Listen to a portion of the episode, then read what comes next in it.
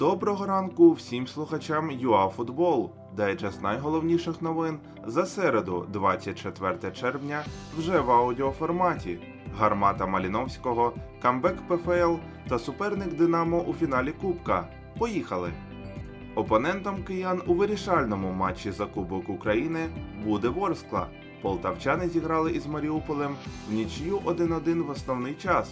Тренер полтавчан замінив основного воротаря Резніка на 16-річного Ісенка перед серією пенальті. Юний голкіпер відбив три удари азовців. 8 липня відбудеться фінал турніру. Перша ліга повернулася. Минай на виїзді поступився Кременю та впав на шосту позицію. Команду обійшли Інгулець. Команда з Петрова стала лідером після перемоги над Гірник Спорт 2-1. Оболонь Бровар, нічия із авангардом 1-1 та Харківський металіст 1925. Тріумф над Металургом 2-0.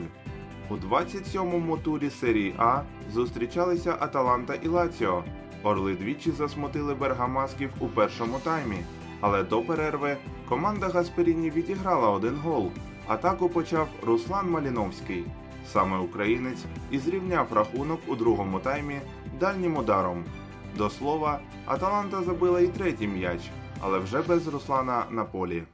У віці 74 років після тривалої хвороби помер відомий львівський тренер Юрій Дячук-Ставицький.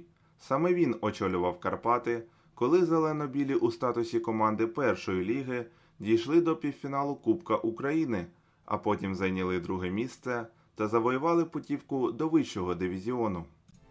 Ліверпуль красиво розібрався із Кристал Пелас 4-0 і наблизився до золота. Манчестер Юнайтед виграв у Шеффілда, хет-трик в активі Марсіаля. Також зазначимо, що Реал повернувся на вершину Ла Ліги. Вершкові здолали мальорку із рахунком 2-0. Мадридці випереджають Барселону за додатковими показниками.